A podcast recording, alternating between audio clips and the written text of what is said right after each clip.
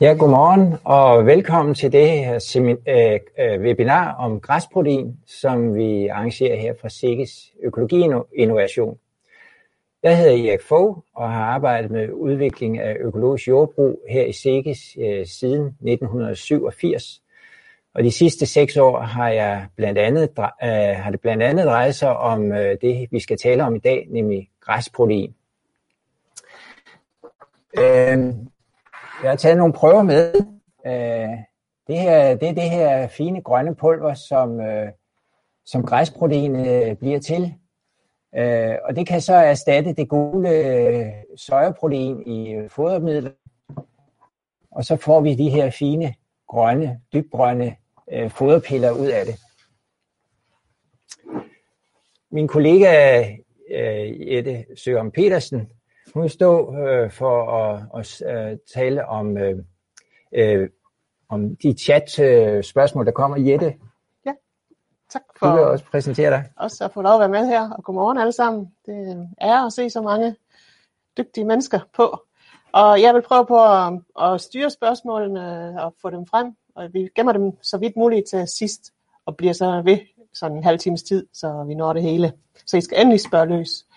Og min baggrund er, at jeg har været ved Sikkes også i godt 20 år og arbejdet med fjerkræ, slagtekylling, fodring og pasning. Og det er primært på, på velfærds- og produktkvaliteten og også på økonomisiden. Så jeg er jo vældig spændt på også øh, det her bæredygtige protein, hvordan vi kan komme til at bruge det endnu mere i vores produktion. Så øh, det var lige det, men øh, ja. skriv endelig ind, når I har noget. Ja. Men øh, før vi går i gang øh, med præsentationen, så vil jeg også lige sige til alle jer, der lytter på, øh, tak for jeres interesse. Der er mere end øh, 400 tilmeldt til det her webinar, øh, og I repræsenterer en meget stor del af landbruget. Landmænd, konsulenter, forskere, ministerier, kommuner, virksomheder, øh, uddannelsesinstitutioner, organisationer, forsk, øh, øh biogasanlæg og meget mere. Så I repræsenterer en kæmpe know-how, øh, og det må I endelig bruge ved at skrive i øh, kommentarfeltet. Jeg håber også, øh, at det kan føre til yderligere dialog efter seminaret, og at så, så det her kan jo kun nå at blive et, et kort overblik.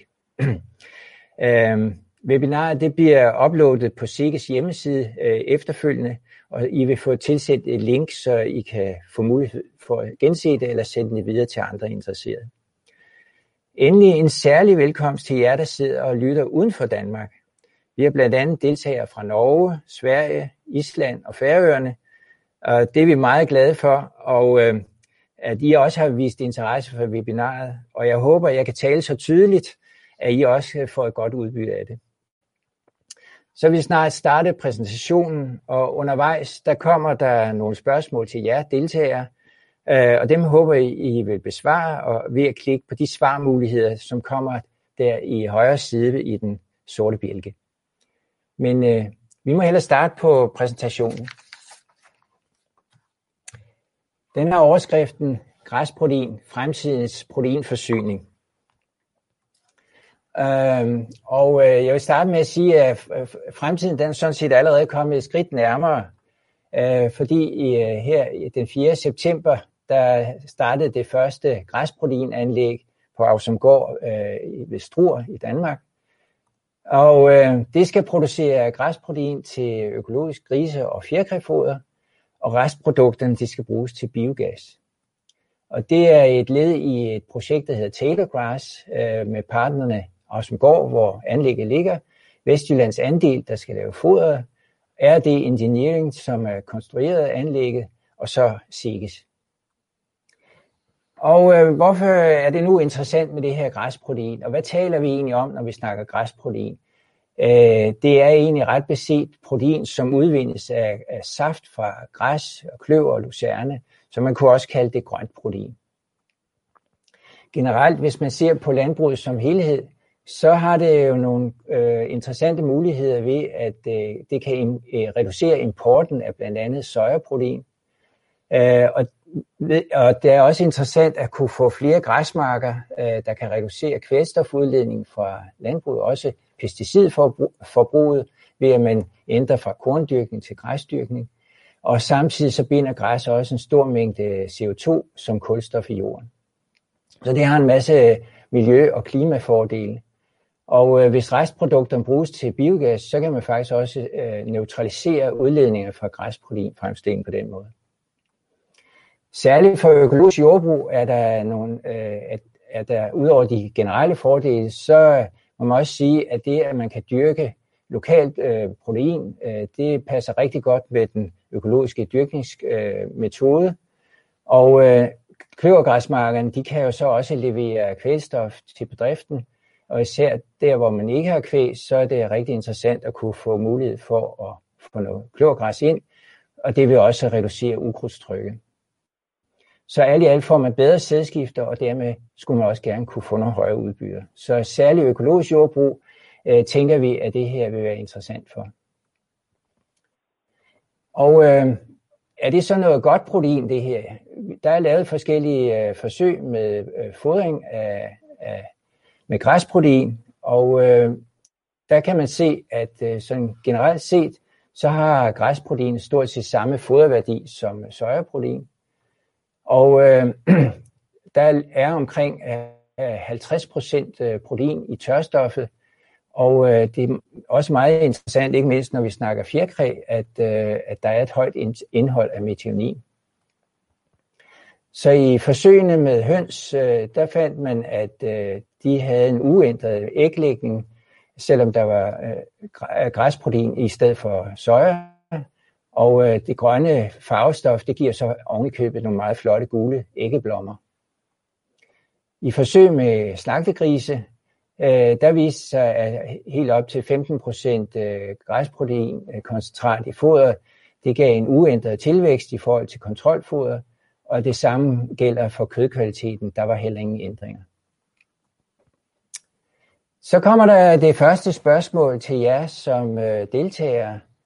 Og øh, der, der, I sidder jo med meget forskellige udgangspunkter. Jeg har sagt øh, set fra min stol. Øh, det første spørgsmål det er, jeg tror, at græsprotein kommer til at stå for en, eller få en stor betydning for landbrug i fremtiden. Den anden mulighed er, at I siger, at jeg tror, at græsprotein øh, kun får betydning for specialproduktioner som økologi og GMO-fri. Og den tredje, det er så, at jeg tror, det bliver for dyrt, og at der slet ikke kommer til at få nogen betydning, af større betydning. Så det må I meget gerne øh, prøve at svare på.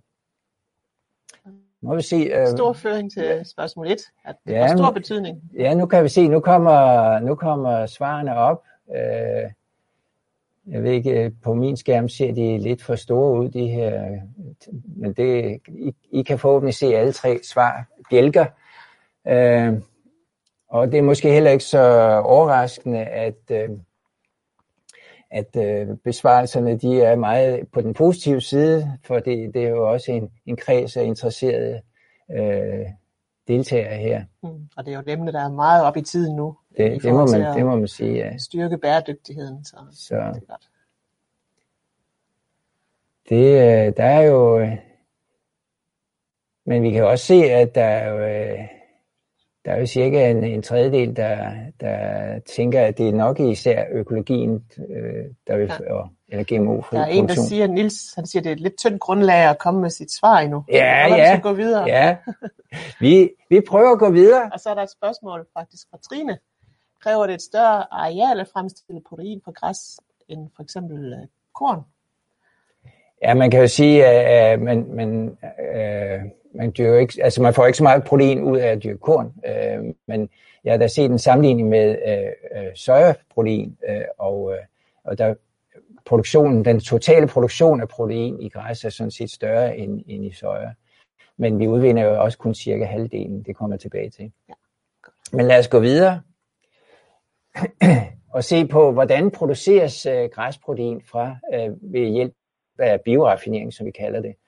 Og øh, nu vil jeg lige se, om jeg kan, om jeg kan, nu det jeg skal kigge her. Øh, der er jo en, en, en proces her, øh, jeg skal se, jeg skal lige have en, en pegepind her. Den kan vi jo se der. Der er sådan en proces, hvor vi går fra græs, det friske græs, over en presning, og en proteinudfældning øh, og en centrifugering, og så får man det her koncentrat, proteinkoncentrat. Og undervejs der får man en stor mængde øh, pressekage af fiber og øh, en brun saft. Og vi kan lige se her, at øh, de tre produkter, der ligesom kommer ud, der har vi, at 18 procent af tørstoffet, og det er jo sådan cirka tal, øh, ender i, i proteinkoncentratet, men cirka halvdelen af proteinet. Resten af proteinet, det går over i den her pressekage af græsfiber, øh, men der kan man se, at langt det meste af tørstoffet kommer derover. Og det kan jo så bruges både til kvægefoder eller til biogasproduktion.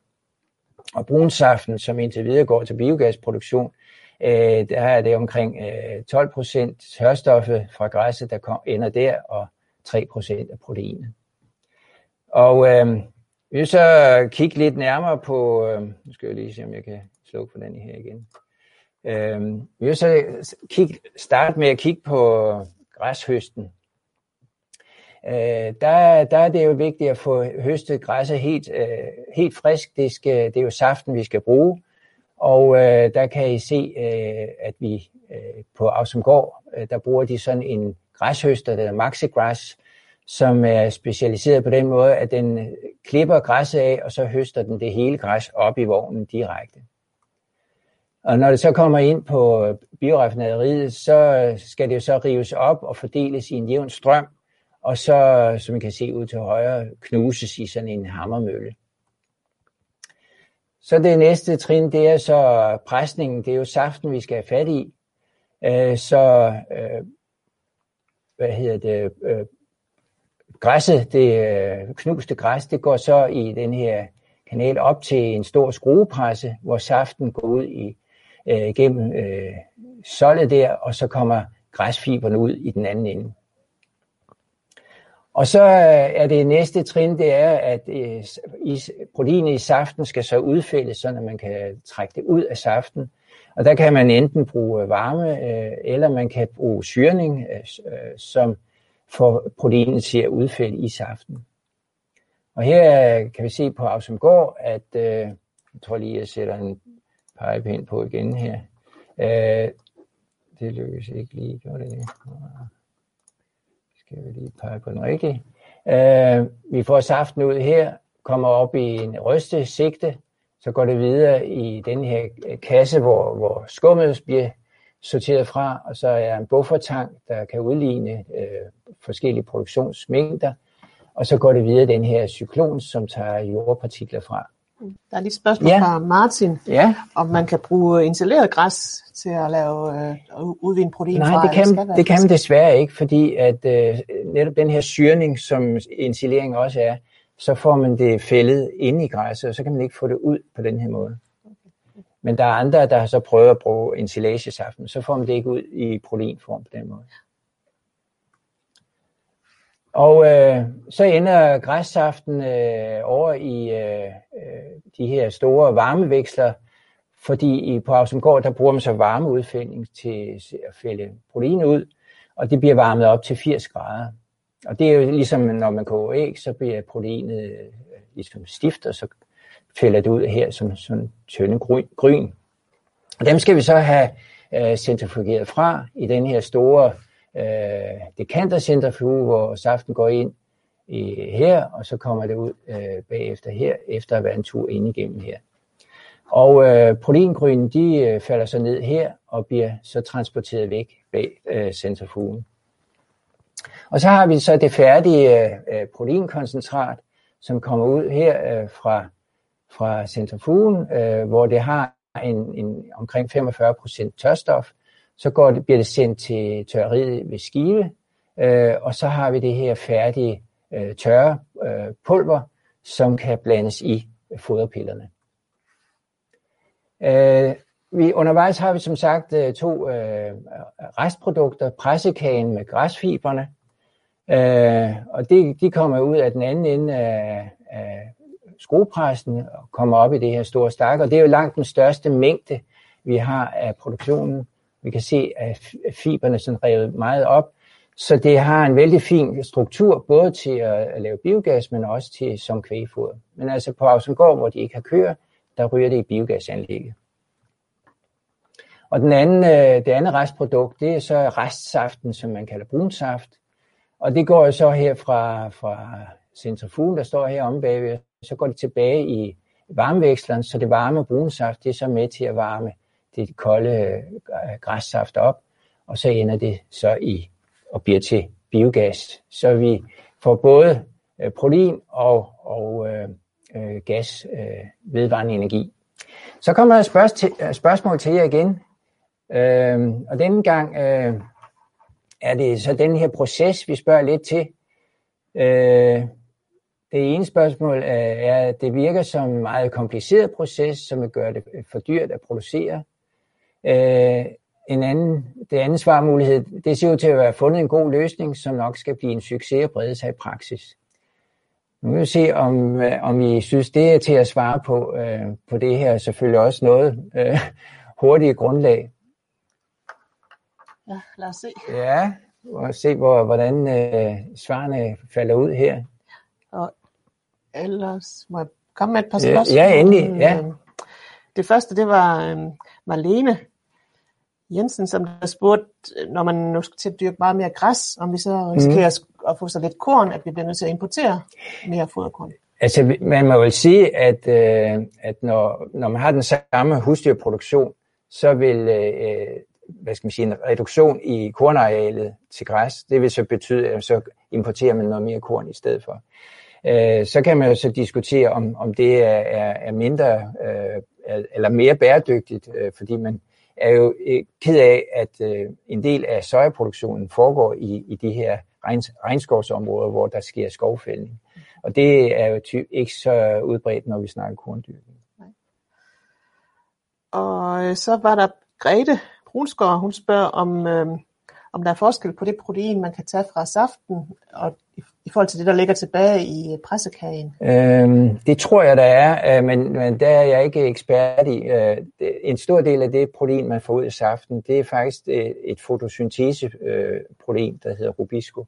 Ja. Og jeg tænker, at en del af det protein, der er i fiberne, det, det er andre typer af protein. Okay, tak skal du have. Hvordan går det med afstemningen? Det ser ud til, at det er sådan lidt mere 50-50 her. Øh, der er dog, øh, der er dog en overvægt, der, der tror på, at øh, processen her, den, den ser lovende ud.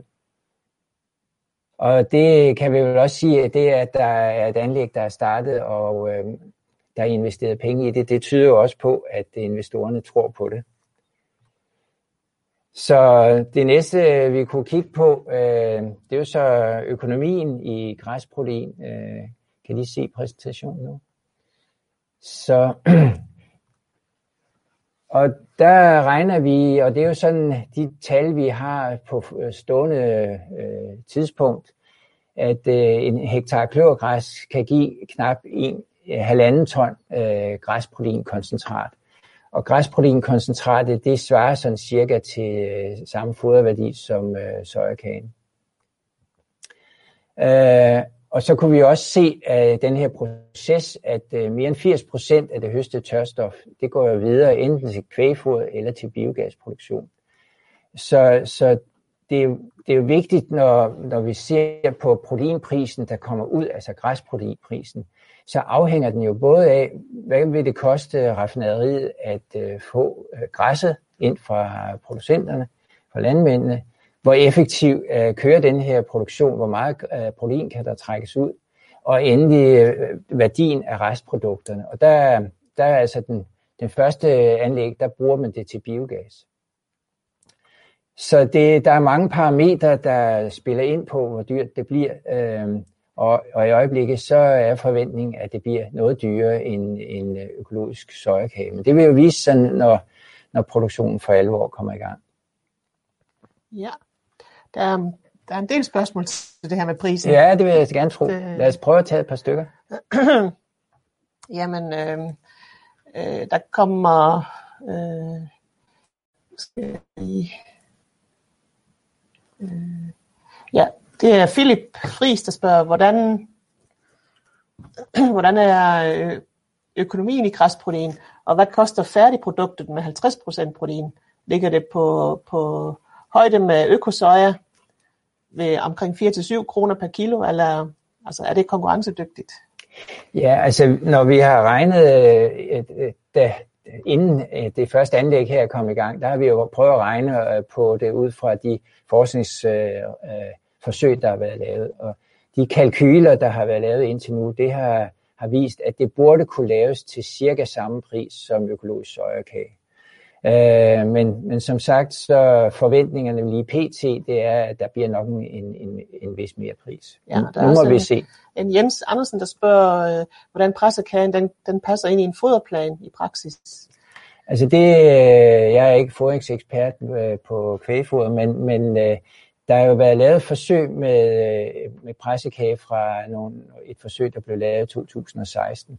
Og øh, der er øh, køer blevet fodret med de her pressekage øh, som den ene mulighed, og, og almindelig græsinsilage som den anden mulighed.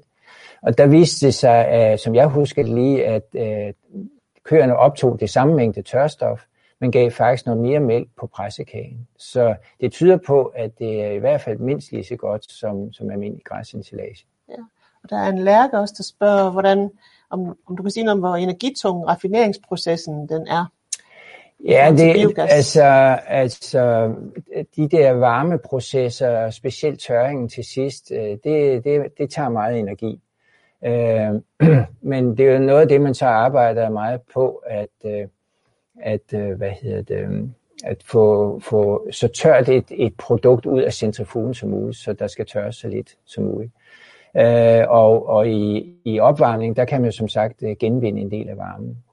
Øh, vi har prøvet at regne på øh, energiproduktionen fra øh, biogasanlægget, og øh, det, det kan fuldt ud øh, erstatte øh, det energi, der bliver brugt i produktionen. Så, så det kan faktisk sådan udligne øh, klimabelastningen der. Og der er en, der spørger, det er Anders Christiansen, om, om køerne så skal have noget ekstra protein supplerende. Til, øhm, det er jeg som sagt ikke ekspert i. Øh, der var faktisk i, i de forsøg, der viste sig, at, at det restprotein, der var i, i presseresten, det var faktisk koncentrationsmæssigt på samme niveau som i græsinsilagen. Og det skyldes nok, at der er en del stoffer, der skylles ud med øh, saften. Så øh, koncentration, proteinkoncentrationen i øh, pressekagen er faktisk høj. Ja. Og Mette Fisker, der hun spørger, hvad er målet med græsfoder? Er det mindre CO2-udledning, eller at kunne producere mere kød og mælk for den samme udledning, eller, eller noget helt andet? Ja, det er, jo, det er jo nok ikke mindst det med at, at reducere øh, klimabelastningen, øh, og så gøre, så gøre produktionen mere lokal. Øh, det, man kan jo sige, at vi kan producere masser af animalsk produkt ved at importere alt muligt, men øh, tendensen går nok i retning af, at vi skal være mere selvforsynende. Ja, og så spørger Arne Trinerup, hvor mange øh, måneder om året øh, du regner med, at man kan producere frisk græs? Ja, jeg vil nok sige øh, fra, fra slutningen af april til slutningen af oktober, vil jeg tro, at, at, at et godt gæt. Slut april ja. til slut oktober. Ja, ja. Måske vi skal gå videre ja, med præsentationen. Ja. Og øh, der er vi også sådan i den sidste ende. Øh, hvis nu der det her øh, er med til at skærpe interessen for at, at gå i gang med det her, så øh, har vi lige sådan kommet med nogle bud på, at øh, hvis man nu gerne vil er landmand og gerne vil dyrke noget græs til proteinfremstilling, ja, så skal man jo så først have en, øh, en virksomhed, der kan raffinere det her græs, og så få en aftale med dem. Øh, og, og så er det det her med den her høstteknik, hvor man skal kunne høste helt græs. Så der skal man jo så enten selv have det udstyr eller maskinstationen. Det kan også være, at man gerne vil fodre med græsprotein, øh, øh, og der, der skal man jo så tilsvarende have en aftale med en foderleverandør, der kan levere øh, foder med græsprotein. Øh, og der er Vestjyllands andel som sagt gået i gang i år, og øh, vi regner med, at DLG, DNS Agro, øh, de er, har et projekt på vej, øh, som vi forventer, at de er i gang i, i næste år, 2021. Øh, og så tænker jeg også, at det er klogt at øh, inddrage en fodringskonsulent og, og få sat nogle krav op til den fodersammensætning, man så ønsker øh, at få. Og så længe det er så nyt, som det er, så vil jeg da også sige, at øh, det er måske en god idé at starte med et, et mindre parti og se, hvordan det fungerer. Og det kan jo også være, at man gerne vil øh, bygge et anlæg selv.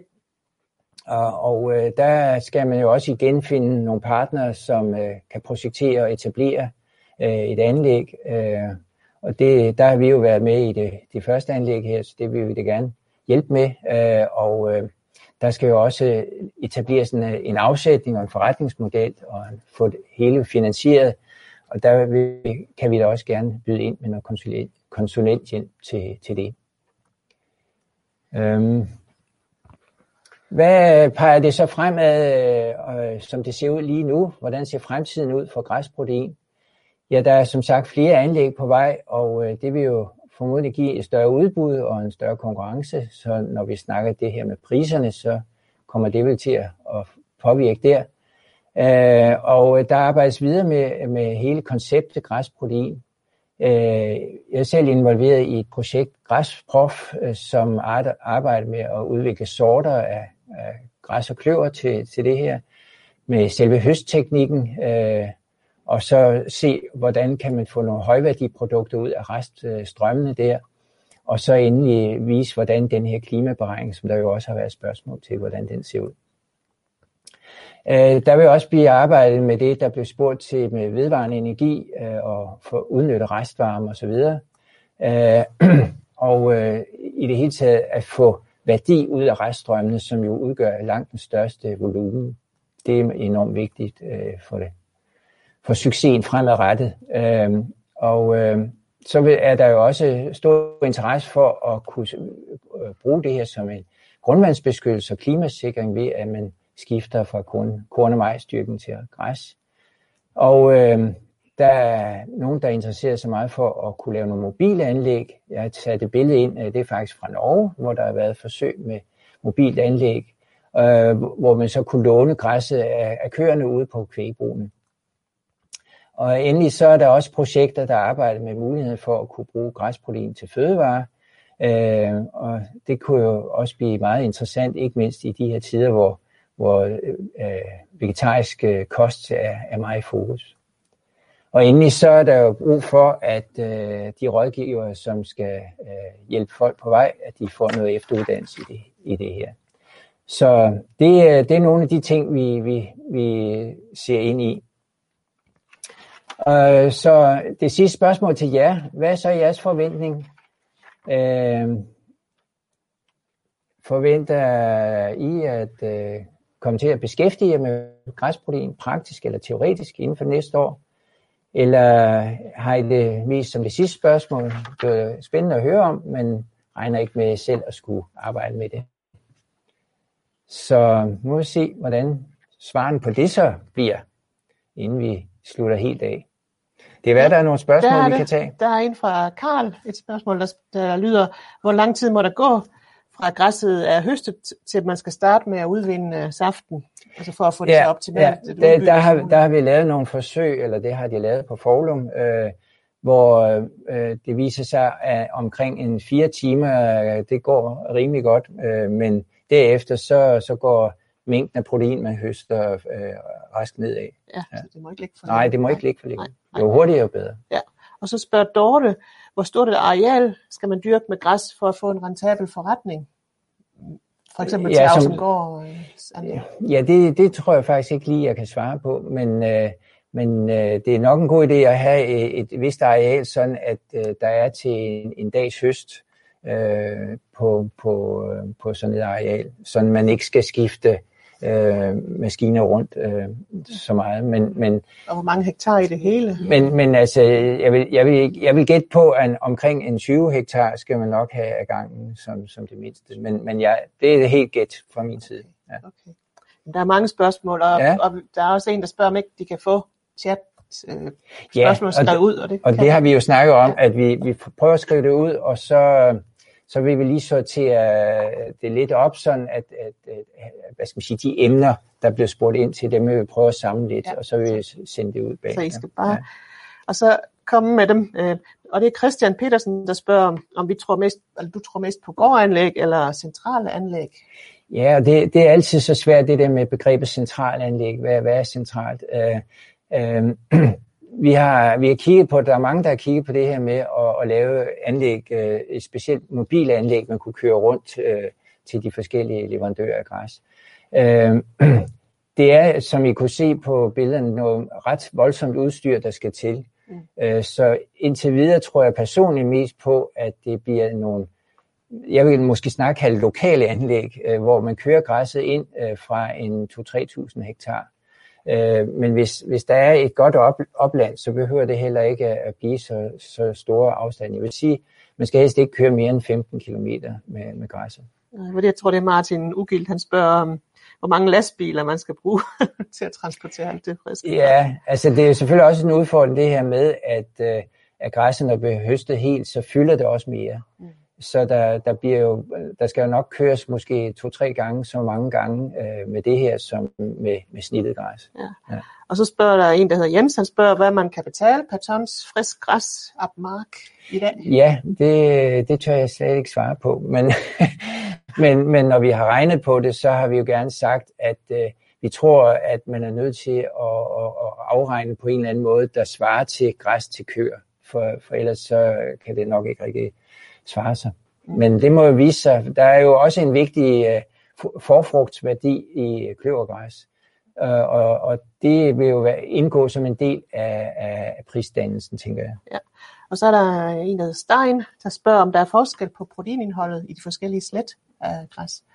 Øhm, det, der er nok, øh, der, koncentrationen af protein varierer jo over sæsonen, men selve kvaliteten øh, er sandsynligvis meget ens, øh, da det som sagt mest er et øh, fotosynteseprotein, som, som, øh, som jo er, er helt grundlæggende for ja, planterne. Godt. Det er hvad skal vi se, øh, hvad, hvad øh, resultatet ja. er. Øh, der kan vi se, at øh, det er over 70 procent, der regner med at skulle arbejde videre med det her. Mm. Det synes jeg er meget flot. Ja, godt, ja. ja. Så det, i den udstrækning, vi, vi får, får samarbejde med så glæder vi os absolut til det. Ja. Skal vi tage et par flere spørgsmål? Ja, lad os bare til. Ja. Jeg sætter lige den sidste slide ja, på, øh, fordi så der, der står nemlig vores øh, kontaktoplysning, øh, eller min i hvert fald. Øh, så, så der skal I, øh, I skal have mange tak for, for, for, øh, for jeres øh, interesse her, så I er meget velkommen til at, at kontakte os videre frem. Men lad os tage nogle flere spørgsmål. Ja. Det er også et fra Søren Vind, der spørger, hvor mange steder i Danmark, du ved noget om, at de er i gang med at planlægge sådan øh, anlæg altså, altså, altså, vi har jo det, det første anlæg øh, øh, i gang på Avsumgård, så ved jeg, at som sagt, at DLG og, og DNS Agro DLF, de, de har et projekt i BioRefine øh, regi øh, på Nybro Tørreri, øh, som vi regner med kommer op her i løbet af de næste måneder. Mm. Øh, og så ved jeg, at der, der er forskellige, der har vist interesse for det, men, men jeg ved ikke, hvor langt de er med det. Nej, godt. Og så spørger Jens Ole Christiansen, om man kan sammenligne øh, carbon, altså klimaaftrykket Ja, carbon for, footprint. Ja, for ja. grønprotein med, med det for grøn, grøn piller. Øh, det kan man sikkert godt. Altså, øh, det, som jeg bare lige tænker, det er jo, at øh, det er jo forskellige proteinkoncentration, man, man har. Så, så hvor, hvor sammenlignelige de er. Og det, man kan også sige, at grønpiller, de er jo vældig gode til kvægfoder, mens øh, det her er jo stilet efter, at det skal til enmavet dyr. Og, og, og på sigt også øh, bruges til øh, fødevarer. Ja, godt. Og så spørger Laura, hvor lang holdbarheden er på det her pulver? På pulver der. Altså, når, når først det er i pulverform, så, så kan det jo holde lige så længe det er tørt. Øh, og øh, det er nok vigtigt, at det bliver holdt mørkt, fordi øh, lyset kan faktisk godt nedbryde nogle af de her ting. Mm. Øh, men men øh, når det kommer ud af centrifugen, øh, så, så, så er det jo sådan set øh, varmt og fugtigt, men heldigvis så er det jo øh, hygiejniseret eller pasteuriseret i opvarmningsprocessen. Mm.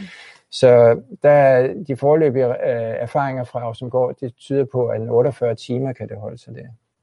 Okay. Og, og hvordan er protein, proteinkoncentrationen hen over året, spørger Laura også? Øh, ja, altså i, i koncentratet forventer jeg, at det er konstant, øh, fordi at det, det er selve raffineringsprocessen, der afgør det. Ja. ja. Og så spørger der en Stanley Johansen, om man kan presse græsset i baller, og så, og så få og mindste, mindske transportomkostningerne? Ja, altså i det forsøg, der blev lavet i 2016, der blev det netop pres i rundballer, og, og det var meget interessant, at, at vægten på en rundballe af det her presset, det var, det var en tredjedel højere end en almindelig rundballe, fordi det, det er så opredet og kan komprimere så meget. Så det egner det sig udmærket til. Mm-hmm. Og så spørger Jens Ole igen, hvor ofte skal man tage et slet? Ja, det, det er jo også noget af det, vi, vi er spændte på, og, og der arbejdes noget med. Øh, vi, når vi har regnet på det, så, så hvad skal man, sige, man får mest protein ved at, at slå øh, øh mange gange, så man har øh, et ung græs, øh, så helt op til fem øh, slet. Øh, men, men der er jo også omkostninger ved at høste, øh, så så mit gæt, det vil være, at øh, det ligger måske snart på en 3-4 slet. Men det er noget af det, vi arbejder med at få, få erfaringer nok til at kunne sige mere bestemt. Ja, og så spørger Simone, om der er grundlag nok, eller tilstrækkeligt grundlag til at kunne anvende græsproteinet øh, i foder, om der er nok kapacitet, udbud af produktet lige nu. Nej, altså udbuddet er jo marginalt, må man sige, fordi der er kun et anlæg, der lige er startet øh, og med en begrænset kapacitet. Så, så det, øh, man må jo sige, det, det første foder her, det er for, for ligepaver. øh, men, men, øh, men altså, Øh, man kan sige, man kan hurtigt udbygge, fordi der, det er jo nemt at dyrke græs, øh, og, og i takt med, at der kommer flere anlæg, så vil der jo også komme en, en kapacitetsudvidelse. Øh, og det er det, der er sådan skønnet i de øh, beretninger, der er lavet, øh, det, det er jo, at, at øh, det, det økologiske behov for protein, det skulle være inden for rækkevidde. Der skal måske bruges en 20-30.000 hektar græs til det. Ja, for der var en overgang, hvor man sagde, at vi var, vi var kun 50 procent selvforsynende. Ja, altså vi, vi importerer jo rigtig meget protein. Ja, ja. Og så spørger Trine, øh, hvis vi i fremtiden ser en udvikling mod en langt mere plantebaseret kost, vil behovet for protein til fodring blive mindre. Kunne dette så tænkes, at det så øh, øh, bliver fordyrende højteknologisk konstruktion, eller kan vi bare sende øh, langt færre drøvtykker på græs? Bliver det ja, primært et eksporteventyr? Ja, det, det, det er jo noget af det, vi, vi er meget optaget i øjeblikket. Det er jo lige præcis det her med, kan vi raffinere det yderligere op, så det kan bruges til fødevarer. Fordi det giver jo så nogle helt nye øh, perspektiver. Øh, og øh, spørgsmålet er, om det, om det ligesom kommer til at være med til at fortrænge noget husdyrproduktion. Det er jo svært at vide, fordi det er jo det er måske mere markedet for husdyrprodukterne, der afgør det. Ja. Og så spørger Bo, øh, Bo Vægter, vi har 7.000 hektar sårbare indvindingsområder i Aarhus, hvor græsproteinproduktionen er velkommen. Ja, men må vi jo bare sige mange tak for det, og Bo var også med i det første projekt, sådan indledningsvis, da, da vi var ved at søge det. Ja. ja.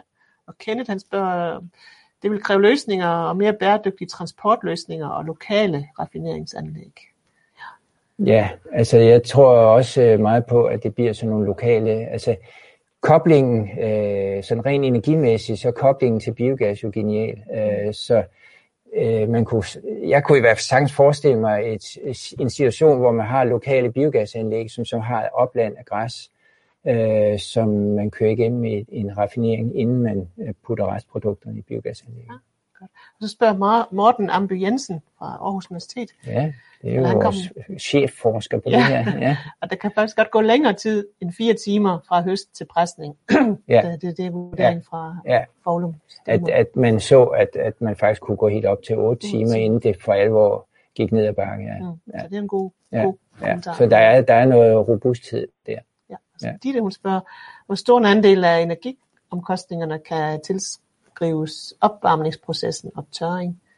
Jamen, det er langt den største del. Øh, det er, når man skal øh, producere varme, så, så bruger man, og, og netop fordi det er vand øh, eller væsker, vi, vi arbejder med, det har en stor varmekapacitet. Så, så det er der, de store energiforbrug er. Ja, og så spørger Freddy, om der er overvejelser i forhold til kvælstofbehovet, i forhold til at få en høj protein koncentration? Ja, altså, der, er jo lavet, der, der er jo lavet forsøg øh, på Forlum med, med konventionel dyrkning med, med store mængder kvælstof, og der kan man jo få meget, meget høje proteinkoncentrationer, eller proteinmængder per hektar.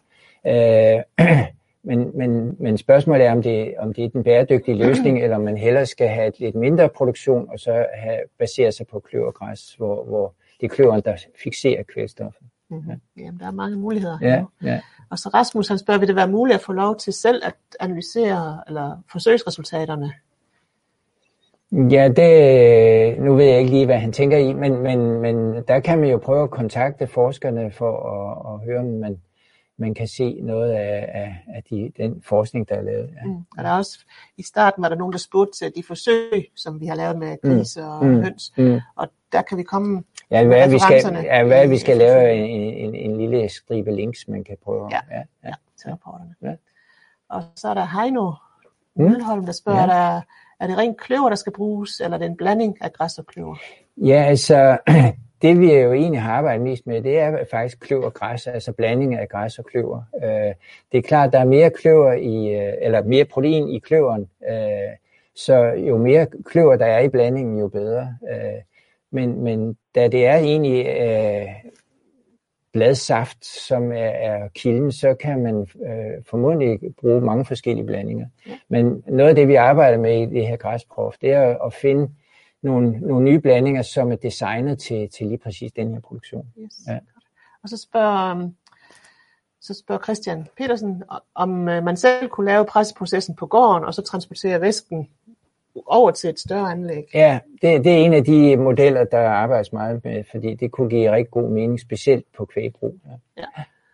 Og Jørgen Søndergaard Madsen, han spørger, i forhold til holdbarhed på det nyhøstede græs før presning, bliver, det, bliver der nævnt 8 timer, og hvilken høstteknik ligger der bag denne holdbarhed? Er det dig, eller er det Morten? ja, men øh, nu kan jeg jo prøve at svare og se, om Morten er tilfreds med mit svar. Øh, ja, men det har jo været med, med den her til maxigræs teknik, hvor man, hvor man snitter græsset, og så øh, samler det helt. Ikke? Så, så det, øh, det, det, det giver en, en god holdbarhed, det er helt klart. Og så spørger Robert Mauritsen, er der forskel på proteinudskillingen ved varme eller ved mælkesyreprocessen? Øh, om der er forskel på... På, på proteinudskilling, altså hvor meget protein man kan få, om man bruger varme eller Øh, det, det tror jeg da. Der, der har jeg ikke lige detaljerne. Der er også nogen, der lytter med, der ved mere om det. Ja. Øh, men, men, øh, men, øh, men altså det, der er den store forskel, det er jo, at, at når man varmeudfælder, så, så koagulerer proteiner, så kan det ikke bruges til, til fødevarer og den slags ting. Øh, men, men, men det er jo ganske udmærket til, øh, til, øh, til foder. Og, og erfaringen, som jeg husker det fra Forlum, det er jo, at, at de har været i stand til at høste noget, øh, trække mere protein ud, når de bruger varmeudfældning. Godt. Og så spørger Eva, øh, I siger, at græsset kan presses i baller, men bliver kvaliteten så ikke dårligere, hver gang det håndteres? Så er det nu også en god idé? Ja, altså det, det som jeg lige nævnte tidligere, så, så var forsøgene på Forlum øh, et meget kontrolleret forsøg. Det viste jo faktisk, at, at, køerne foretrak det her, øh, hvad hedder det, øh, pressede øh, fiber fra proteinfremstilling. Så jeg tror faktisk, at, at man kan lave en, nærmest en bedre øh, ensilage af, af det. Okay. Mhm. Spændende. Godt spørgsmål. Og så spørger Ditte, hvad er kapaciteten på et anlæg som Ausumgård, altså tons tørstof per time? Øh, ja, altså det tal, jeg lige kan øh, på stående fod, det er 20 tons frisk græs i timen, og så der er jo så en, en, en, øh, en 20 procent tørstof i det, så, så det, vel, øh, Mm. det vel noget med en 4, 4 tons tørstof øh, øh, i timen. Ikke? Og så spørger hun også om, igen, om det er, altså for at det er rent- rentabelt. Men det, Ja, altså det, det er jo det, vi, vi håber, det er, og har regnet frem til. Det burde det være, øh, og nu skal praksis så vise, hvor, hvor stort skal et anlæg egentlig være, for at det er rentabelt. ja, så det får vi meget mere at vide om fremover. Ja. Og hvad er vandprocenten på det her græspulver? Nej, græspulpen. Øhm, græspulten, den, den ligger nok omkring en, øh, den ligger nok omkring en, en, øh, en 35-40 procent tørstof, tror jeg. Ja, det er sådan pasta-agtigt. Nej, pulten, det, det, det, der snakker man om, øh, ja, det kommer an på, hvad vi snakker om. Vi har tit talt om pressekagen, altså fiberne, den kalder man tit pulp. Øh, og det, det er en 35-40 procent øh, øh, tørstof. Men, men i, i, øh, i selve koncentratet, proteinkoncentratet, kommer ud fra centrifugen, der har man øh, noget helt op omkring 50 procent tørstof. Så spørger Thomas Bertram, kan man bruge det våde proteinprodukt som et bindemiddel til at presse en stærkere tørfoderpille i, i økologien? Altså simpelthen en, Ja, som man altså, har fedt og melasse i, ja, i den konventionelle produktion. Ja, Altså, vi, vi har faktisk lavet et lille forsøg øh, på, eller det var Forlum og, og Vestjyllands andel, der prøvede med, med det, noget af det første øh, proteinpasta øh, og, og blande det direkte i, øh, foderpillepressen. Øh, og det kunne lade sig gøre, men, men det gik ikke særlig godt. Men der, der var man nede på omkring en, øh, en 35% tørstof. Så spørgsmålet er, om det, når man er kommet op på de her 50 procent, om det bedre kan lade sig gøre det. Mm, så oh, der er simpelthen så mange muligheder. Ja, men det, der er nok at gå i gang med. Ja. Christian E. han spørger, hvis man er hensyn til biodiversiteten vil nøjes med 1-2 slet per år, vil det så ødelægge økonomien? Mm, det kommer vel an på, hvordan økonomien i det areal er. Fordi øh, det, hvis, man, hvis man kan nøjes med en, en lille indtægt til arealet, så, så græsser jo sådan set godt nok. Det, der så også øh, bliver lidt udfordrende, det er, at man får et meget træstofrigt øh, materiale, og, og der, der kan godt være, at man får nogle tekniske problemer med at presse saft ud af det. Ja. Spørg Ditte, tror I det er korrekt, eller tror det er korrekt, at, der ikke er, at det ikke er godt at presse det friske græs for transport til presserne. Øh, tab af næringsstoffer. Tror det første forsøg, du henviser til presset fiberballer. Nå, Ja, men altså det, altså det, det der jo det der jo har været alternativ, alternativet, den måde man, man øh, høster græs til køerne, det er, at der finsnitter man det ude på marken. Øh, men når det ikke har været forvejet, fortørret, som man gør typisk, her skal vi bruge saften, og, og når man snitter det direkte, så kan man risikere meget stor safttab undervejs. Øh, så det, det, det fik vi lige demonstreret i et lille forsøg op på Avsumgård, hvor det stod ud til alle sider med saft. Ja. Okay, og så spørger Martin, om vi lægger et link ud, så de kan genbesøge dette webinar. Ja, det gør vi. Det gør, det gør vi, ja. Og jeg håber, vi kan, kan få, få sendt det til, til jer, så I kan finde det direkte. Ja. ja, og så spørger Grete, hvilken tørteknik bruges efter centrifugeringen? Ja, den, øh, den, øh, den tørreteknik, der bruges på Vestjyllands anlæg, øh, anlæg det, det kalder man øh, spinflash-tørring. Det, det er sådan en, en propel, der, der kører rundt, og så er der en meget varm luftstrøm, der går op omkring, og så drysser man så materialet ned i den luftstrøm, og, og så får man det hele til at virvle rundt og så og tørre på den måde. Ja. Så er vi ved at være igennem Ja, må ikke Listen, vi er ved at have gjort det meget godt. Hvis der er noget, vi har glemt, så må I lige ind. ja, ja, altså øh, skriv ind i flere spørgsmål på. Som sagt vil vi øh, øh, samle det op og prøve at lave en, et udtræk, som vi vil, vil sende rundt ja. sammen med. Ja. Jamen, øh, herfra vil vi bare sige tak for ja. en vigtig deltagelse. spørgsmål, ja. om der var lavet en LCA-analyse på det grønne protein i forhold til for eksempel soja. Øh, det er en del af det, som vil blive lavet i, øh, i øh, hvad hedder det, øh, Ja, der er, der er lavet noget på forum, de, de, øh, de er så ikke øh, helt færdige med at øh, hvad hedder det, publicere det. Men, men altså, og det, det kommer lidt an på, hvordan man bruger restprodukterne. Der, der, er, også, der er mange varianter. Og vi vil, vi vil lave sådan en, en PEF-analyse, som Product Environmental Footprint, af græsprotein og græsproteinfoder som en del af det her græsprof. Så det, det er på vej. Mm-hmm. Ja. Fint. Men øh, mange tak for alle jeres gode spørgsmål og jeres deltagelse.